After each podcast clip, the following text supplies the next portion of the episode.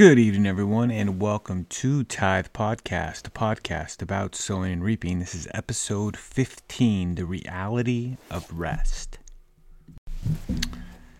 Come all to me who can hear me, and I will give you rest. Come here to me, all who are growing weary to the point of exhaustion, and who have been loaded with burdens and are bending beneath their weight and I alone will cause you to cease from your labor and take away your burdens, and thus refresh you with rest. Take at once my yoke upon you and learn from me, because I am meek and lowly in heart, and you will find cessation from labor and refreshment from your souls. For my yoke is mild and pleasant, and my load is light in weight. To be refreshed with rest. What is rest? How do we do it?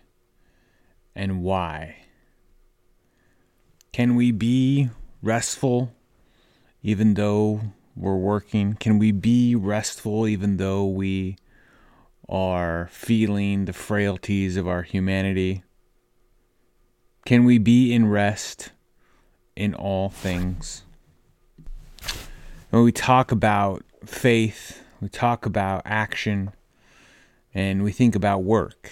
We think about all of the things we have to learn, all of the things we have to do, you know, the, the checklist that is our to do list that is all of the things that add up uh, to get to the place that we want to go. It's a lot. It's a lot of stuff.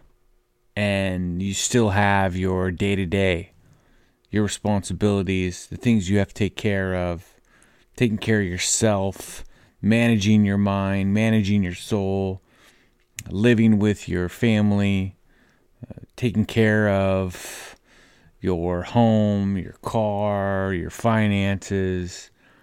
Um, it's a lot. It's a lot of stuff. Can we somehow get refreshed with rest? Can we somehow make a choice to choose rest, to choose a reality of rest? Can we decide to just live in it, to live in the promise of the Word? These are not our own words, the things that we have faith for. These are not our words these words come from God, and they have within them the ability to do what they say. Can we rest in that? Can we rest in knowing who we are, what we are, and what we can do? Rest knowing that these words are not our own, that they came from something eternal, that they came from something that always has been, always will be? Can we rest in the tithe? Rest in the faithful sacrifice? Can we rest in our faithfulness?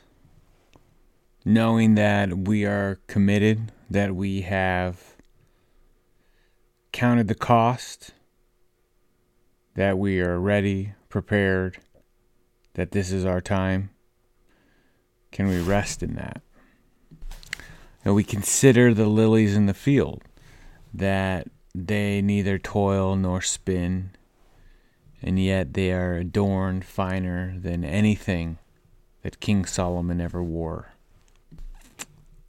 Why? How? Because they were created to be what they are. And they don't have to work in any fear or any doubt that they could become something else. I think we have that as well.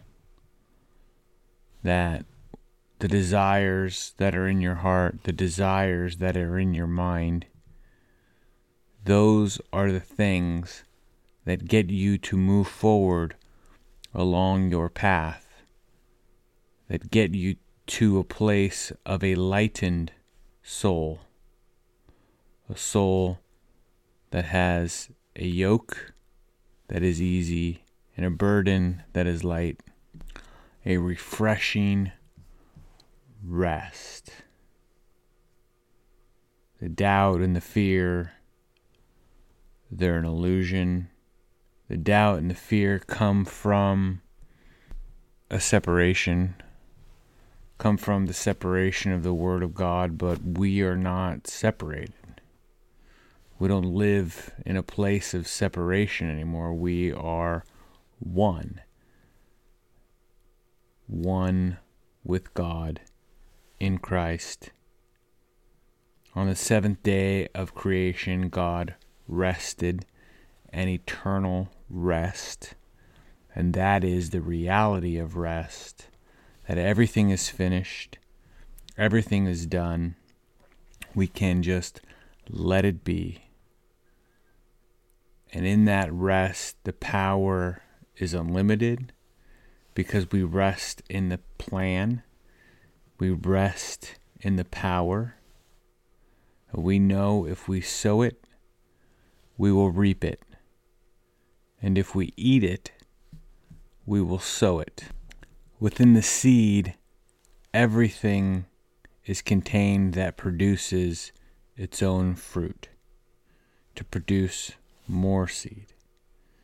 And so, if we have bad seed in us, if we see bad fruit coming to bear, we have a power over that bad seed. That we don't have to eat it.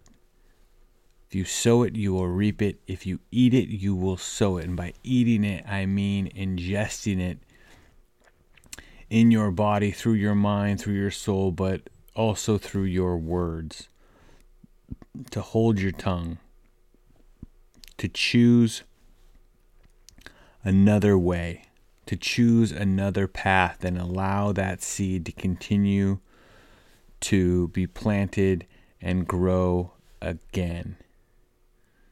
That you can choose to be free of that bad seed. Don't eat the fruit. In rest, there is freedom. Paul encourages us to labor to enter into the rest. Why?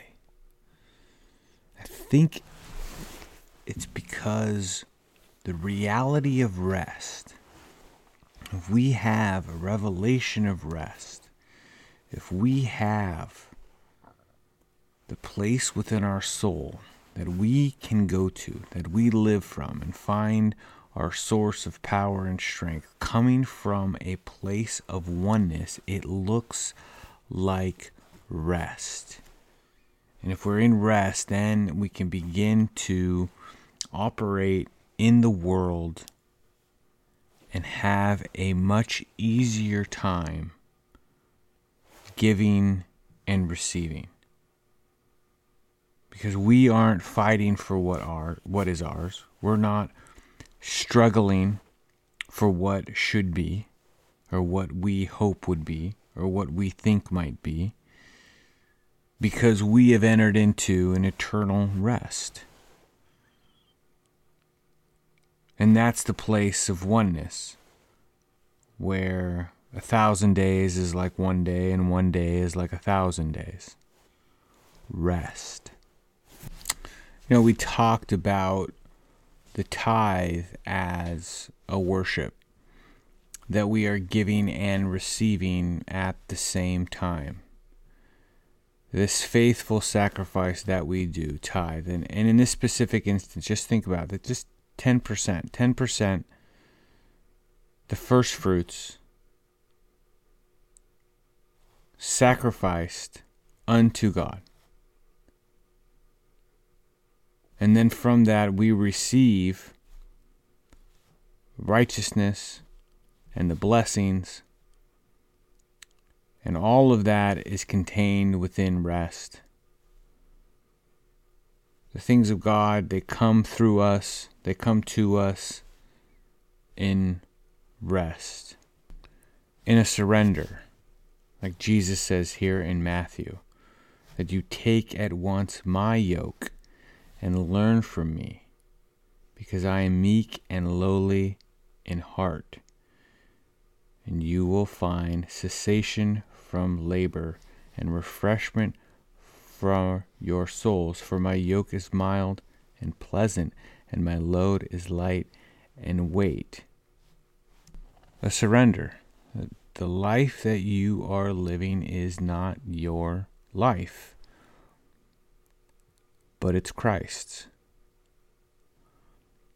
And the things that you are doing, they are not for you, but for God.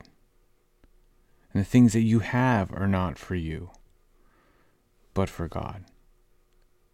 Sacrifice, surrender, and you take the yoke and learn from Him. And in that place, we can rest. And I think oftentimes we get confused as to think, well, what does God want me to do? What is the yoke?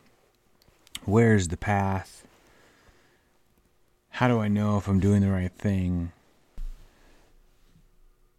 And with rest, we get our answer. Like I've said before, everything that we do is just one thing. That thing being the revelation of Jesus Christ on the earth. We just do that thing over and over and over and over and over again. In everything that we do, in all of our relationships, in all of our desires, in all of our actions in all of our waking day. Even our cells do it. The earth does it. Everything does it. It's all the one thing, the revelation of Jesus Christ. It's all one thing, and we are doing it and partaking of it every single day. And so, whatever it is that you are currently doing, whatever it is that you think you are supposed to do, that is the thing. That's the one thing. And if in two years you didn't do any of that stuff and now you have a new thing to do, then that's the one thing again. And it goes around and around and around, and we are in rest, knowing that our Father has prepared the way, knowing that our Father has accepted us proven us, chosen us, selected us. And we can give back to Him through the tithe, through that worship. And then we get to rest in that tithe. We get to rest knowing that that little thing that we have been called to do, that very, very simple thing to give the first fruits, that very, very simple thing gives us the rightfulness to rest, to refresh our souls, to wear a mild and pleasant yoke, to carry a load light in weight. Like I said, I, I, I really think everything comes out of rest. That you have to enter in before things really begin to work. You have to enter in before peace. You have to enter in before joy. You have to enter in before faithfulness. You have to enter in. Okay, so how do you do it? Well, you either are or you aren't. You're in or you're out. Are you in rest? Are you choosing to rest? Are you choosing to rest knowing that this too shall pass? Are you choosing to rest knowing that you are the son of the king? The reality of rest. Okay, everyone, thank you so much for listening to Tithe Podcast, a podcast about sowing and reaping. That was episode 15 The Reality of Rest.